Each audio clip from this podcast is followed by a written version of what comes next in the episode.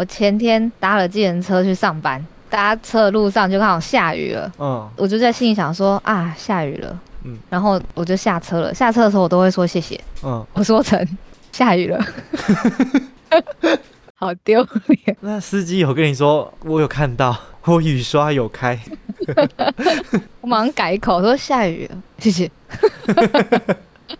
那我再讲一个，上礼拜搭火车要跟婆婆分别的时候，一起等车，婆婆不知道什么，就突然说：“哎、现在很多年轻人都会做那个直播啊什么的，嗯，那你们会不会想做那种东西啊？因为大家好像都会用那个啊赚一点钱啊，然后聊自己的事情啊。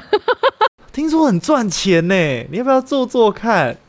没有，就是说我们有没有兴趣？嗯我们会不会想搞这个？嗯可是因为我觉得他对这个印象不是很好，然后我就有点尴尬，我就说哦，应该没什么空吧。接着他就说哦，我自己是不太喜欢把自己的私事讲给别人听，那都没有隐私的感觉。可是媳妇都帮你讲给别人听了，我当下想说干抓赛，那你就可以跟他说欢迎收听贤叔叽叽叫，哎，今天终于有片头曲了。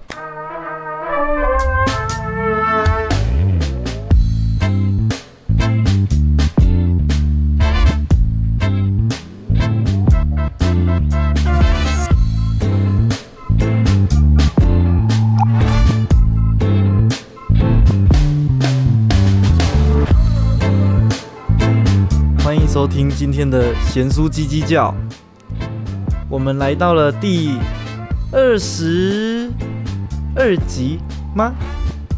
我们这集是第不知，道哎我我快速的看一下，你要用切的，我们这一集是第二十三集，我们终于拥有自己的片头曲了。耶！我是显贤我是斗鸡。啊，我们的片头曲听起来很 chill 哎、等一下要被人家留言说 我们很尬。我是咸咸的，我是肯德基。我觉得拥有自己的片头曲感觉很不错。我们的片头曲很趣哦，有一种在海边抽大麻的感觉，感觉会有看到青蛙。哎、我知道为什么有人会觉得我们看起来开头都很尬，那是因为他有配着 YouTube 看嗯，啊。就在那个片头曲的那段时间，我们两个的脸都是 很呆。而且脑中一直在高速运转，想说等一下片头曲结束要讲什么，要讲什么，好像还没有想到，哎，完全一点规划都没有的 Podcast。好险谢谢今天婆婆帮我开场，反正我就很尴尬的，又看起来很自然的说啊没有啦，也没有什么时间，因为他一直在表达说他不喜欢 po Facebook 的文啊，让大家知道他的生活，所以嗯要他开一个什么直播，然后讲自己的生活或自己的私事，对他来讲他没有隐私。我觉得他应该是说自己不喜欢，但没有说觉得你做的话不好。我觉得听起来是这样。我觉得尤其老一辈的，他们很喜欢，诶、应该说他们很常在表达自己的期许的时候，会另外找一个台阶让你下。哦就比如说他其实已经听过了？哦，说明他有看到我们的 IG Reels。不知道哎、他应该不会用 IG 吧？被你广告打一打打出去了。不是我刚刚讲的，就是比如说有一些老一辈，他可能会说啊，你这个工作薪水不错啊，你做这样很棒诶。然后你如果跟他讲说，哦，可是我心理压力很大，快累死，我快不行了，他可能就会马上改口，又说，哦，对啦，我觉得还是身体健康比较重要啦。啊，我觉得他应该是先试探你说，诶，你有没有想要做？看到你好像觉得还好，他就马上帮你搬一个梯子，他就说啊，我自己是也不太喜欢暴露自己的私生活啦。啊，可是如果你说哦有啊，其实我在慢慢经营，哎，他可能就会马上说 哦，那很棒哎，你们年轻人就是要搞这种有创意的啦。你们是这样，我充满了畏惧，因为感觉他可能没事就会坐在那边听，他就啊听到太多了，他如果真的知道你有 podcast，他会每一集都收听哎。会。我觉得长辈都是这样啊。因为没事做，一直强调，因为没事做。不是，我觉得这个是长辈关心后辈的方式。对啊，就跟他加了你 Facebook 会很认真看你的贴文一样啊。因为他他不能每天一直打电话，然后跟你讲很久的电话，问你今天在干嘛。他只能从你透露出的线索中，一点一滴的、很仔细的去观察你的生活。啊，很像小时候谈恋爱的时候，不是谈恋爱，很像小时候单恋的时候，在晕船的时候，爱慕某一个对象，又不敢过度的打扰，就会很认真的去看他的社群软体，他的动态，然后把他动态设为抢先看。然后会去注意那个绿点点，它上线的时候冒出来，再好奇一下下线了吗？诶，又上线了，十五分钟前在线上，而且也不敢密他，然后还会去换算一下他现在可能在干嘛。他今天可能去打球，那应该三十分会上线。然后看到绿灯之后就哦，他在线上，他跟我一样都在同一个网络世界里，心里有粉红泡泡冒出来，但是又不敢密他。一直到差不多睡觉时间的时候，看到他下线了，就说哦，他都固定这个时间睡觉，好健康哦，那我也要去睡了，我要一起睡。一起睡。而且有时候发现，哎、他怎么都没有上线，就会开始想说他去哪里，他跟谁出去，他是不是今天出去玩？了？我要看到照片，想知道他跟谁。他如果 po 个线洞说去吃饭，想说干到底是跟谁吃饭，好想知道 到底是谁。谈恋爱就是这样，所以长辈们的那些表现，其实也算是一种晕船的真的耶因为我们不是约好今天要录吗？然后我今天原本想说要录叽叽叫了，都还不知道要讲什么，都没有灵感。突然间，我觉得有一句话说的很好：当你开始努力的时候，全世界就会卯起劲来帮助你。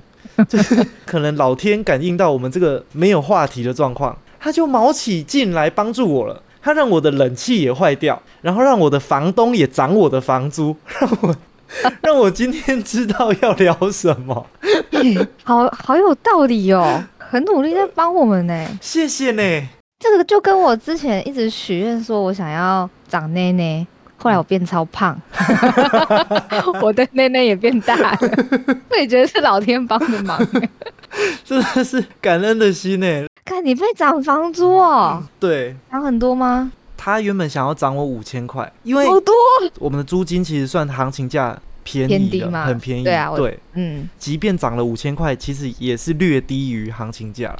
我、嗯我如果要凭良心讲是这样，嗯但是我还是用各种的苦口婆心的规劝，嗯，到最后成交是涨三千块。啊，你说什么？这就是我们今天要谈的主题之一，叫做谈判。今天我们算是跟房东进行了一场谈判。啊，五千，好多、哦。，对，而且你知道为什么他会这个涨房租的话题怎么开始的吗？他要报税了。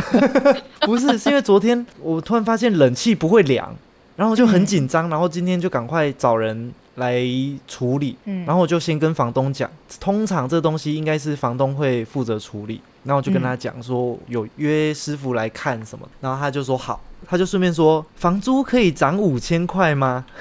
可是你们的合约到了吗？我们十月到啊，但他指的的就是。他讲的是十月以后新的吗？，到期之后，啊所以我猜他啊应该是本来就有要跟我讲，只是啊，刚好今天有提到，件对对对，他可能就嗯顺便讲。他跟我讲完冷气的事情之后，就说房租是否可以涨到三万五？因为管理费每个月就五千元，我那么多年也没有涨，谢谢你。然后我就跟他说，请问房租能拜托不要调整吗？哦，这是我的谈判技巧一。嗯杀价的时候，你就先杀到底，因为我原本预期是想说，应该是一定会涨的。我预期可能希望它涨到三万二就好了，或是嗯三万三、就涨一半就对好了。对对对对，但是嗯，我们先喊出来的时候，要喊一个低标定锚，要先让他觉得说啊，好像好像我的期。望很低，对，很难喊。嗯，再来，我使用了第二招情绪勒索，他就 我就说这一两年物价一直涨，但我的薪水真的没有什么变，房租再调涨五千块，真的压力越来越大，会很难负荷。而且我们平常居住也很爱护您的房子，房租也从来没有迟缴过。一个月多五千块，影响真的有点大。然后传给他一个酷酷的贴图，呜，好可对怜哦。先用情绪勒索，但是其实这个情绪勒索的效果其实有限，嗯，因为出社会的人都知道，大家都是一样的。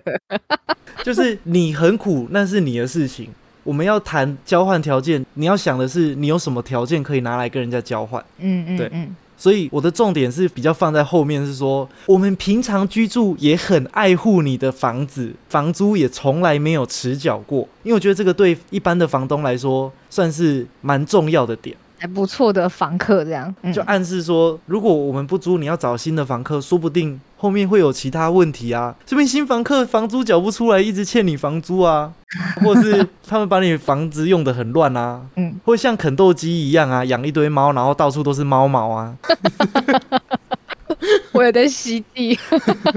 对，他像肯豆基一样开始钻房东的墙，然后房东就闹出最狠的一招，他就说：“我朋友都租到四万元了。”他就说他 他朋友那户租四万块，他租给我们三万块，而且因为管理费是房东付的嘛，他就说。嗯我付了管理费，真的所剩无几，比银行的利息都还要少，就是连贴他的银行利息都不够。嗯其实我觉得房东，你的房东人蛮好的，对，因为他说的确实也是实话，他真的算你蛮便宜的耶。因为我们是寄生上流，我我们租的这一户，如果真的要以房贷来试算的话，我们缴的房租真的是比不过他的利息费。不要说还本金哦，这个房东当初是怎么开租金价的啊？我觉得他可能想说补贴补贴吧。等下他最近输股票钱是不是？想说要拿回来一点。然后我后来又跟他喊说：“那三万二可以吗？我们都住这么久了，也都很配合，很守规矩。我就再使出苦肉计说：“一个月几千块对我们影响很大。”这句话的意思就是说呢，几千块对你来说真的没什么差啦，但是对我们有差。你要不要同情同情我们？然后呢？我打完字之后，我就发现一个重要的点，就是文字是没有温度的。嗯，你这样求情，你在文字里面，其实对方很容易拒绝。哦所以我就嗯马上打电话给房东。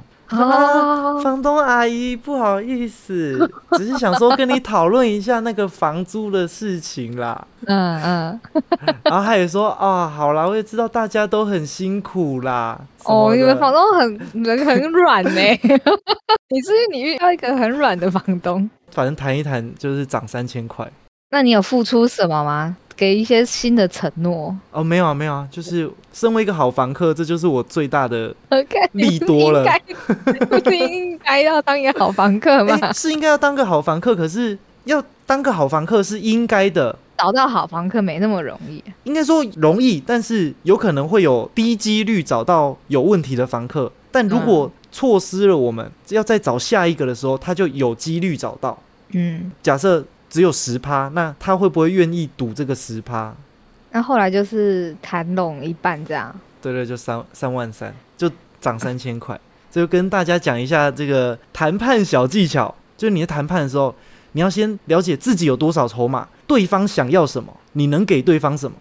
单纯的情绪勒索其实是效果很差的，嗯就很像不是有些学生办活动的时候会去跟商家拉赞助吗？嗯有时候会听到有一些学生他们拉赞助的时候，他们的切入角度会是说：“啊，我们真的是学生，我们要办活动，我们真的很可怜，拜托你们嗯可不可以赞助我们？求求你们，我们真的很需要这笔钱。”就是都只单方面的在讲自己的需求。对，那这个东西对出社会的人来说，他们会觉得说：“啊，你很可怜是你的事，你需要帮忙那是你的事啊，我为什么要帮你？”对所以你必须要先好好的想好自己有什么筹码。就比如说，诶，我们这个活动会在网络上还是在哪里曝光？那嗯我们收了你们赞助，我们可以提供什么样的曝光资源？比如说，我们的海报上面可以印上你们商家的 logo，或是我们的我们的社群贴文里面可以提到你们，或是在活动规划里面任何细节中有什么东西是可以提供你们曝光机会？你有什么资源能拿来换？就是要也是要给对方一些好处啦，就不能只单方面一直讲自己想要的东西。所以说，呼应到我在跟房东谈条件的时候，我要适时的跟他说，我知道你需要的是一个准时缴钱的房客，不会乱搞的房客，好配合的房客，这些条件我有。嗯，但是的确，我们也要知道说对方的筹码是什么，因为房东提到涨房租的时候，我就马上去五九一查一下附近 是找其他间的。我先查一下附近的租金行情，查完之后说，嗯，我没有什么谈判的筹码哦。哇塞！哇，那我觉得你真的也是因为你遇到了一个蛮好讲话的房东，对，他其实没有说踩得很硬，嗯，不然你下一次应该是要打开五九一找下一间的。因为看一下附近的行情，的确是这对样子。啊，那接下来的你还是得回去好好上班喽。哎、其实我这间也一直都没有涨，这一间也是相较其他间都便宜嗯一些哦。但是如果大家都是三万的话，我是不到三万的。那我们的房东都一直没有涨，所以我也很紧张，我会被涨。可是我觉得以我的房东的个性，是完全没有谈判空间的那一种，因为他就是那种踩超硬的，就是你不要就请你搬走的那种态度。那他就是觉得他很快就可以找到下一组房客，对啊，应该是。或是啊，我想到了，有可能他觉得他很快就可以再找到一组比你好的房客。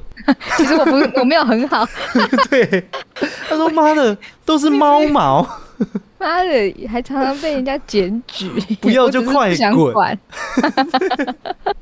只有一次有稍微跟他谈，是那时候疫情的时候，我的薪水是被扣到只剩下政府规定的最低薪，嗯，就这样过了好像两个月还是三个月。然后毛鼠那边演唱会也是大暂停，他那边也是公司就是大亏钱，嗯，然后就想说，嗯，发现好像最近有一些朋友有去跟房东谈一下，好像可以稍微房租这几个月降低一点之类的。我们就鼓起了勇气跟房东讲。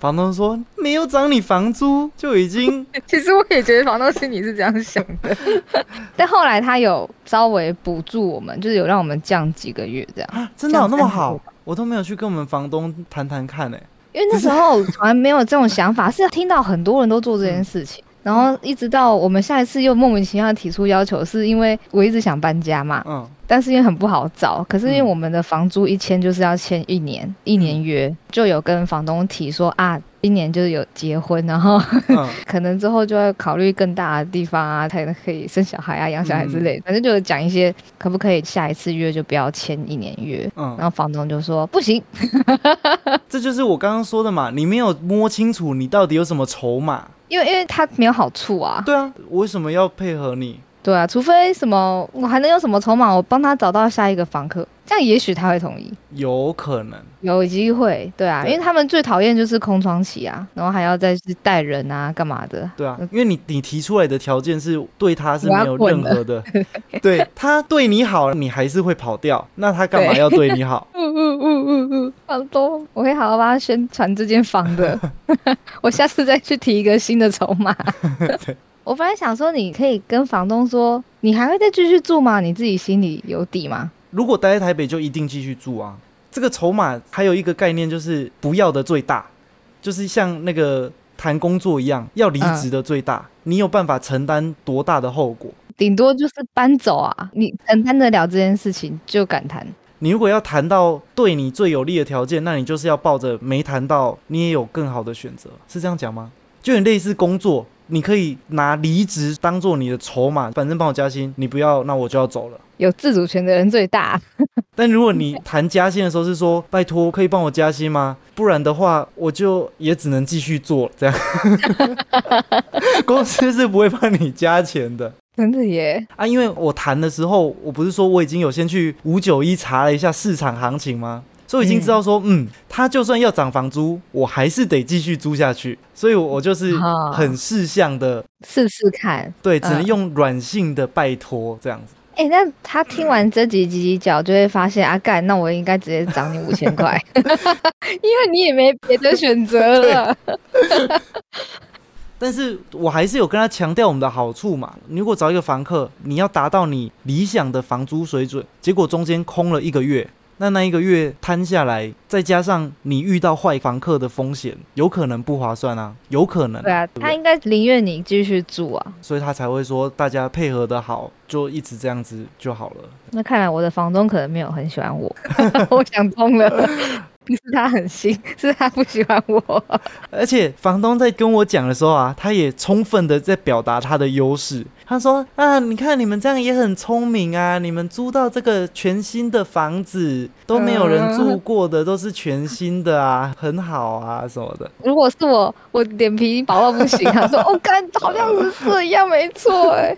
我说这些优势我都知道啦，我就是厚着脸皮想要来砍你的价钱嘛。我 hold 不住哎，因为真的觉得好像太赞了。讲完三万三之后，我就先跟我室友讲嘛。然后我室友说：“哦，好险你有砍价来，不然我一定直接接受，因为我脸皮太薄了。”你室友就跟我一样。如果是跟泽泽讲，泽泽一定也是马上说好。就像我我上次不是说那个泽泽包包一年就马上拉链完全拉不开的事情吗？我们拿去门市的时候，门市店员就说：“哎，可是超过一年我们都没办法保固哦。”然后泽泽就马上说：“哦，好，就完全没有要挣扎。”我就跳出来捍卫权益，说：“我觉得这样不太对耶。”对。虽然最后没有谈成，但我觉得我那个当下我还是要表达一些抵抗的心情嘛。嗯嗯，对啊。哎，感觉你还蛮好用的哎，我看我以后有什么场合可以把你派上用场。我是 G Y 的谈判高手，没有啦。看我是不是租下一间房子的时候，跟新房东谈判的时候，把你放在旁边。但是我觉得我这个谈，我必须要建立在我自己说服得了我自己。虽然我这样听起来很像很不要脸，但我毕竟还是一个讲道理的人。对啦，不是很 OK 的那种刁钻型的。我觉得我很少提出很很瞎的要求。嗯，我如果会提出来，都是我真的觉得合理的啊。当然说房租，我也觉得房东今天 原本他预期的那个三万五是合理的啦。只是 我觉得应该可以理解，如果一口气要被涨到五千，真的有一点太硬了。我宁愿他就是那种温水煮青蛙涨法也好。但我理性的知道说，他涨到三万五，他的确是有这个行情在。所以，我跟他谈的态度就比较软，抱着说啊，拜托拜托啦，看能不能同情同情我们。下次见面帮你按摩啦。哎，说到这个提出要求，我想到上次啊，我跟我爸跟我妈他们去吃牛排，牛排送来嘛，我就一一边切一边吃嘛，吃到一半的时候，突然发现我的后半块整块都是筋，而且那个筋是。好碎，那个筋是连切都切不动的筋那种哦。嗯，我们有时候吃牛排不是会咬到那种小小的筋，啊，顶多就是比较有嚼劲而已，那种我都可以接受。但是那一块牛排是有一半是真实的，就一半都是筋，然后那个筋是很厚，完全切不下去，想要硬咬也咬不动，不是咬不动。是，就已经不会有人吃那个部位了啦，咬不下去，好不舒服哦。对，它不是肉里面带着那种淡淡的筋，它是一整块的筋，它要用卤的才有办法变成卤牛筋的那一种。然后我就跟服务生说：“不好意思，这一块牛排好像有一整半都是筋诶，这完全我想要试着吃都完全没办法吃，因为我连切都切不动。”嗯嗯。然后我在讲的时候，我妈就说：“啊，不要这样子啦，你 OK 呢？”因为那服务生也是一个年轻人的感觉，看起来是来打工。对对对，看起来是打工的。我说，因为如果只有一点点，我不会跟你们反应。可是它真的一半，但是因为我已经吃了一半了，因为我一边切我没有发现，我切到后面才发现，因为那个颜色很像，我原本以为它只是普通的那种筋，我们日常会吃到的筋。后来我发现它是完全没办法吃，都吃不下。对，所以我已经把那一半块肉吃完，然后就跟他说：“哎，那这样子，我这整个半块都没办法吃了，这一块肉好像有点问题。”然后我看他有点愣住，就说：“还是你要不要拿进去问问看？还是问你们主管看看怎么处理？”嗯嗯，他说：“哦，好，我帮你拿进去问一下。”他拿进去的时候，我爸跟我妈就说：“哦，不要那边当 OK。”然后就说：“ 我哪是 OK？我不是 OK，那一块有一半我都吃不到。”对啊，那个剩下那么大一块，至少证据还在啊。因为一块肉对一间店来说不是很大的成本，但是他如果因为整个半块都是筋，导致我的用餐体验非常差，给他一星好评的话。那对他们损失比较大。我当然没有跟他说一星好评什么什么这些东西啊，我只是说，假设他真的觉得他给我的肉有一半都是筋，而且是连咬都没办法咬的筋。他觉得这个东西对他们来说是正常的，他不需要负责的话，那我也可以接受，因为你们店家规定嘛，一个愿打一个愿挨。那我的用餐体验的确就是一颗星，从今以后就会到处讲，你们的牛排一半是金。我上次吃到一个半块都是金的牛排，他觉得这个很正常，我会 po 文。当然，这个东西只是我内心的想法，我当然没有讲出来当做威胁。然后他就拿回去问一下他们的前辈还是怎么样吧，然后就跑出来说啊，那我们帮你重做一块新的。我说哦好，谢谢。然后我妈就说你很傲呢，你都已经吃一半了，你还要叫人家给你一整块。你爸妈应该想说算了啦，算了啦。对对对，因为很多很多人都觉得啊，算了啦，算了啦，吃点亏，比起在那边吵跟麻烦，算了啦。我虽然跟他反映那块肉有问题，可是我是非常有礼貌的。我不是说哎，我吃到这个整块肉都是筋，我要怎么吃？我是说哎，不好意思。这边半块肉都是筋诶，对我是良好的态度。我说还是你帮我问问看，谢谢。我是优质的 OK，不会，这不是 OK，OK 应该很可怕。对，然后我爸跟我妈就一直。好像脸皮很薄，他就是说不要这样子啦，哦，要这样子啦，不然我的给你吃啊，你不要再人家要了啦。对，他就是说啊，你又吃不 完自己的肉，切自己的肉给你，又不要，我就是不要吃你们的。对我不是要吃你的肉，这不是肉的问题，这是道理的问题。那后来他换的新的整块怎么样？就是正常的肉啊，组合肉，没有，就是同样的同样的。等级的肉，就是比如说什么特制排餐，那他送来也是特制排餐这样子。嗯嗯嗯，他那个应该不是常态啊，因为之前吃过很多次也没有这样。他那个应该是机器切的，然后可能没有判断好，就很随便。那你下次可以啊？算了，他们都处理好了。对啊，我觉得他们很赞，他们是一间很赞的排餐餐厅。对，那你到了一块半。对，他们是很赞的平价牛排。你在我刚刚也想到那个之前的火锅也是类似这样，之前的新闻，他好像是花了钱点了和牛之类的肉片，但是却来了一个好像是很差的部位，后来就被爆出来。因为毕竟是名人开的店，后来就爆得轰轰烈烈的，然后就一直被骂，就说怎么可以切肉片切到那种烂部位拿出来？我花了一样的钱，为什么给我烂部位？那他可能菜单是写说我们是和牛，但我们没有说是和牛的哪一个部位，有可能是和牛挂号烂部位。对啊，他可能下次给你和牛的乳头，他也算在和牛里面啊。好，可以。那下次那个店家就会这样回你。我们没有说我们不放半块筋啊。对啊，筋也是我们的牛排之一啊。牛 筋也是牛肉啊，我们也是从牛肉块上面切下来的啊。没有错啊。怎么了吗？咬不动吗？咬不动吗？正常的哦。我们的排餐都是这样子的哦，这是很正常的哦。好。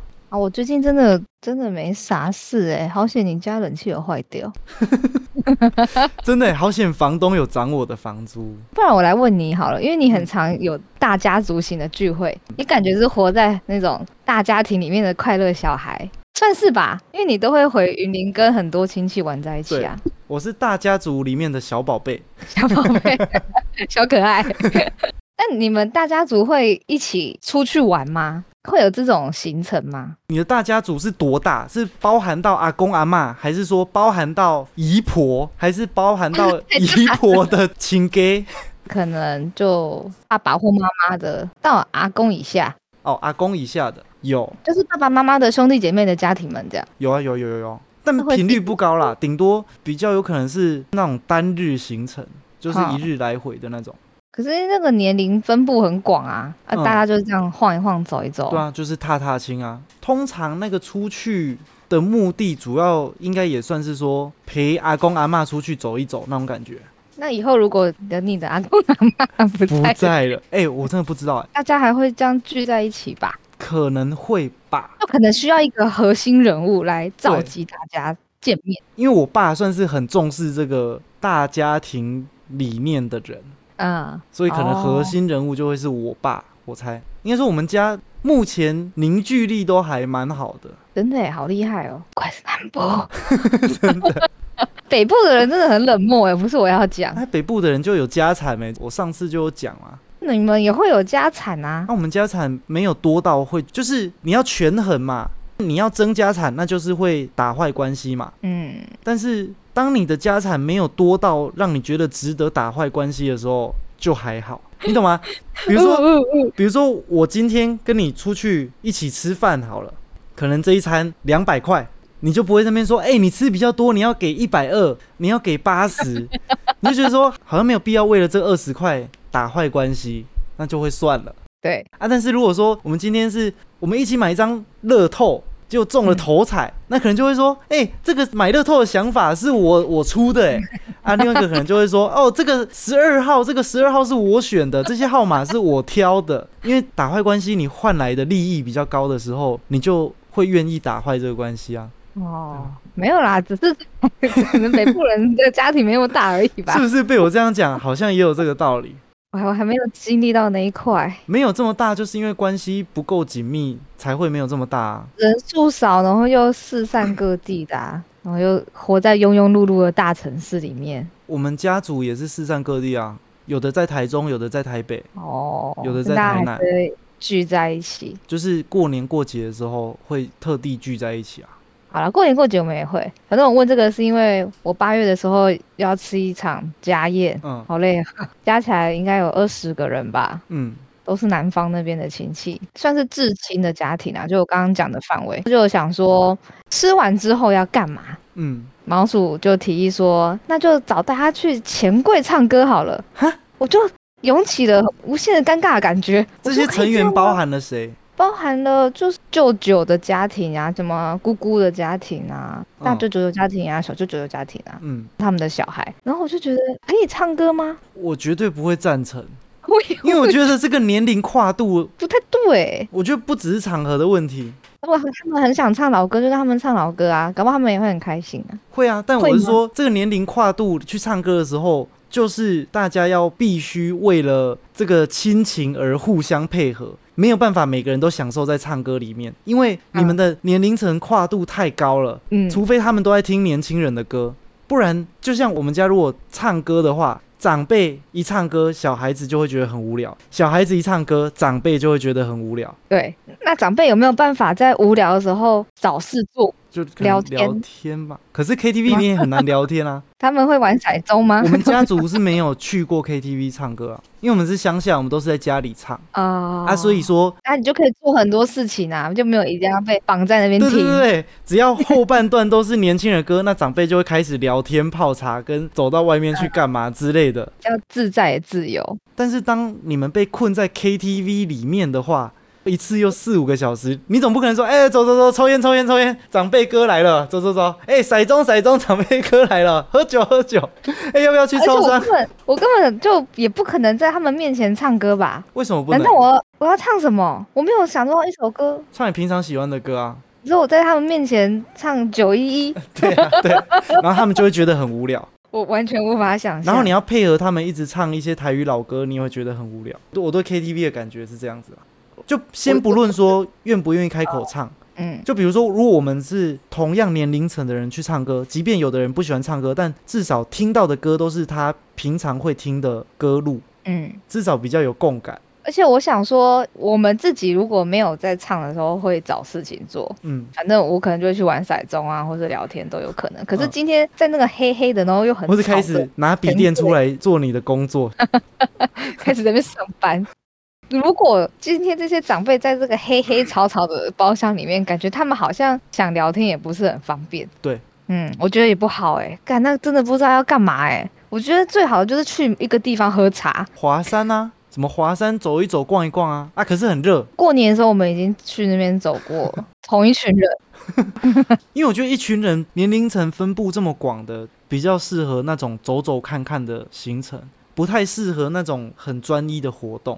走走，然后去找一个饮茶室坐下来喝茶。对对对对，就是哎、我们吃饱饭了啊，我们再走到下一个地方坐下来喝茶，对对对对，我们之前在台北聚餐也就是长这样啊、整天的行程都是坐着。吃饱，然后在台北街头散步，然后看是不是再去回他们家坐着喝茶这样。可是因为现在人很多，所以不方便一个人的家塞那么多人。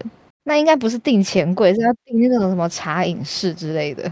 那你就要有够大的桌啊，因为吃饭一定是大圆桌嘛，很多人当然没问题。但如果你是茶饮室，它有可能你们要被拆成两三个桌，那就没有哦那种大家一起聊天、一起干嘛的感觉。那这世界上到底有哪里可以塞下二十个人？哇，这天气真的是户外太热了，不然其实户外活动比较适合。哦，不行，那时候八月一定超热的，到时候老人家中暑了怎么办？那你们就可以在医院里面我们集合，就可以在医院里面喝茶，你们在医院里面集合，然后大家一起抓神奇宝贝、打 道馆，跟隔壁的老人一起。还是逛百货公司？然后百货公司就是当散步啊，你也不会真的逛，就找一个有冷气的地方逛。对啊，还有哪里有冷气啊？三创啊，三创，哦，二十几个人逛三创好像也不太合理。竞相团 贫穷限制了我们的想象。哎，如果他们真的这么样的话，自回家、啊，直接解散。我觉得比起唱歌，那还不如去玩那种镭射枪，啊，哪有这么年轻？就没有这么年轻啊！不能吗？说不定他们那个年纪带你带你爸妈去玩镭射枪吗？他们可能也会觉得很好玩啊。哦，镭射枪是什么？就像枪弹那样。对，我觉得镭射枪对于他们那个年纪来说，身体应该是还负担得了的，因为它不像气弹打到了会痛，哈，但是它还是有那种紧张刺激的感觉，然后就射射射射射这样计分数而已。哦，好像可以考虑。而且镭射枪应该能容纳这么多人。哦，镭射枪是互相射对方吗？对啊就像你说气弹，只是它是镭射枪。对啊，可以分组啊，而且那种镭射枪的场地啊，他们都会做各种地形，就你玩起来会蛮有刺激感的啦。我想一下啊，他们年龄最大有到我的四轮是几岁啊？四轮哦，四轮四十八岁啊，你现在你现在三十五，三十，偷偷灌水，三十加四十八，七十八哎，七十八还七十八不能玩镭射枪战哦，会去医院抓宝可梦哦。可以坐在旁边看剩下的人玩哇，啊！我觉得听来听去真的就是散个步，然后找个地方坐下来喝茶，没有更好的了。对你遇到了人生的难题耶。户哎、外台北真的太小了。爬山应该应该也算是老少咸宜的活动吧，只是七十几岁要看他的身体状况还能不能爬很健朗，哦。那可能就是爬很像象山还是什么那种比较容易的山。哈。动物园呢？动物园其实也不错，只是很热。啊爬山也很热啊，哦还是爬山其实没有很热？哎、你那天爬山很热吗？哎、很热，很热，谁跟我说有树荫的？有有树荫，有树荫还是很热啊。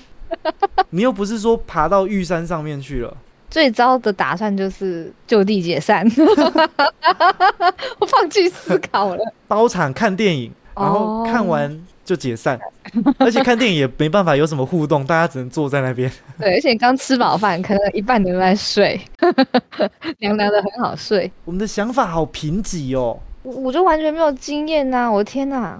真的不能带人家干嘛？希望会有人说想回家，减少一些人数，比较好活动。哎、啊，我知道以前大学的时候，团体不是很喜欢用这招吗？一个大活动结束的时候，大家就说：“哎、那拜拜拜拜，假装回家，大家再见。”假装回家之后，有一小群人在另外一个地方集合。对对对对对，大家然后一小群人会偷偷走在一起。如果你们觉得想去唱歌的话，你们就说：“啊，大家再见，早点回家休息。”然后开始密那些表哥表姐、表弟表妹们。对我说：“哎、等比较一下那个年轻的辈钱。柜三零八三零八，酒已经叫好了。唱完之后说：“哎、大家拜拜拜。”然后再约一个更小群的人说：“哎、走走，我们家在旁边去打桌游，来我们家打桌游，像那个漏斗一样，有没有？一层一层慢慢的筛选下来。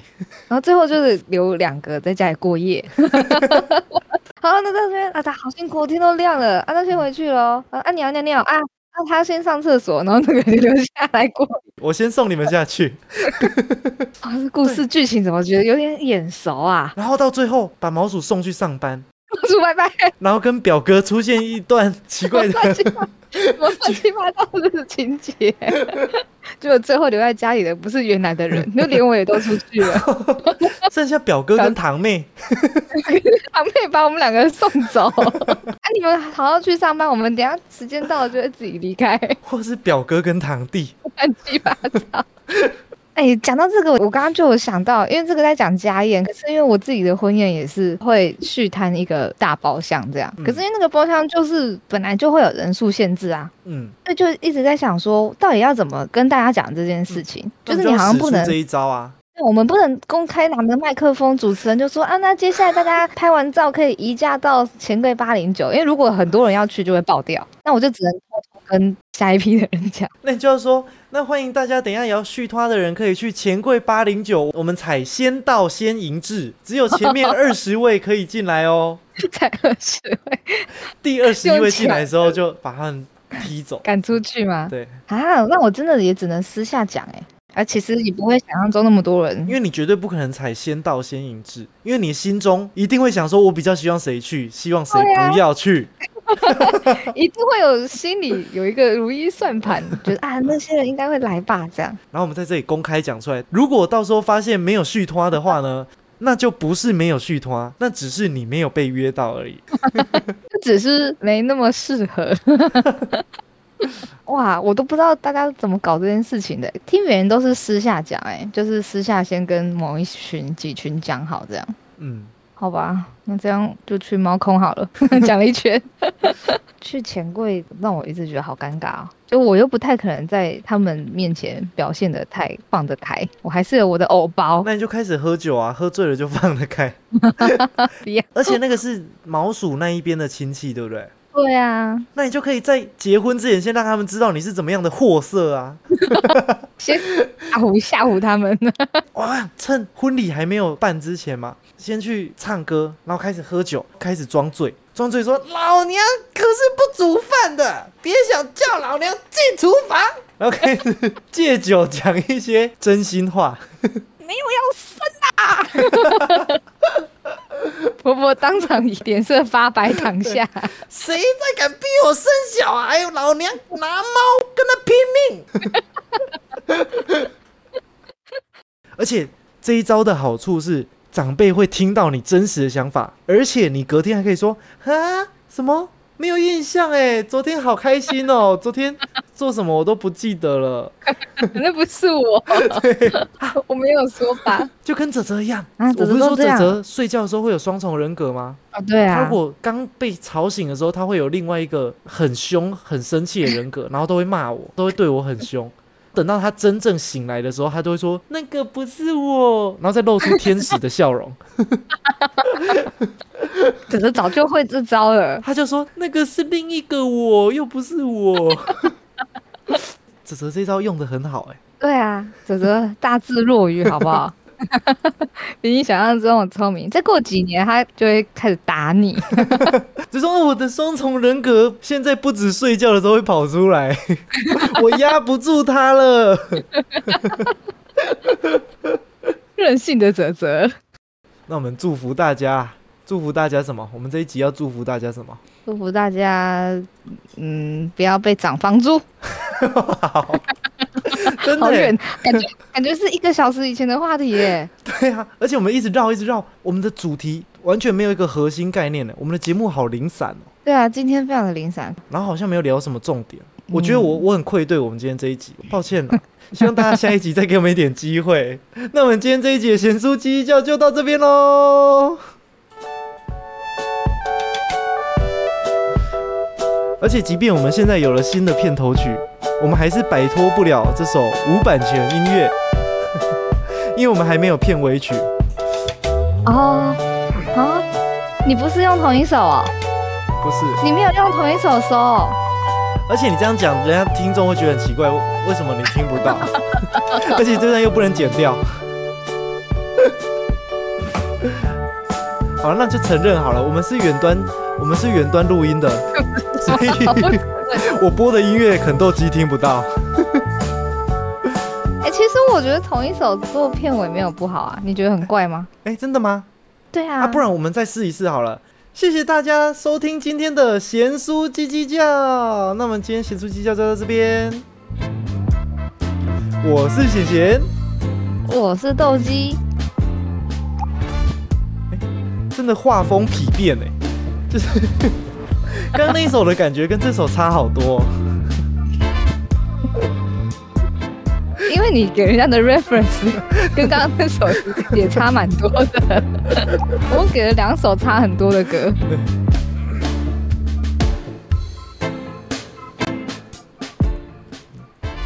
谢谢大家。哎、我原本好像想说这一集要讲一点有关我们片头曲制作的时候有发生什么事情，要不然你现在讲，然后就把它剪进去。但我突然想不起来，算了，没有记得的话，可能就真的没有什么重要的。我只记得有一天档案来的时候，档名已经叫做 Final 了。对，然后我就跟肯豆基讲说，注意细节，这个档名叫做雷鬼版本 Final。然后我就想说，哦，已经到 Final 的阶段了。那 Final 的意思就是 Final，感觉差不多进入尾声了呢。虽然我们也很常遇到 Final 一、Final 二、Final 三，最终 Final 版，史上无敌霹雳 Final，绝不会再有下一版之 Final。Final Final Final。哦我下次交件给客户的时候，你要把 Final 写在上面。但的确，他交来的 Final 版本就没有什么大问题。就它的完整度已经很高了，就就剩下看我们还有没有想怎样。我觉得主要是我们自己会有那种，嗯，这样子还够吗？会不会有什么细节我们没有想到？是不是要调得更细，还是怎么样？会有一种那种不安心感，因为第一次弄音乐。所以其实交涉的时候，真的就要踩好，可能两个礼拜，你就是要有一个 deadline，、不然一有时间我们就会开始想要不要再而且这个东西只要能改，你会一辈子都改不完。对，它很像做简报一样顺便跟大家分享，有一个做简报的小技巧之一，就是你必须要设定你的简报的 d a y l i n e 嗯，不能永无止境的一直微调跟修改。你会发现你的简报永远都有值得修改的地方，但你会花很多时间在那些小细节里里面。嗯，没嗯，错。所有事情都是这样，所以我们最怕遇到客户好像可以一直延期，那时候制作的人都会想说：“你能不要再延了 延期就是有更多的时间可以思考。？”对，最怕的是，可能一开始是用档期来威胁客户说：“哎、这个没有办法再改了，这再改可能会影响到上片的时间哦。”对对对，然后他可能讨论完之后说：“那没关系，我们上片时间往后延，那你这个再帮我们调整一下。气死！不要。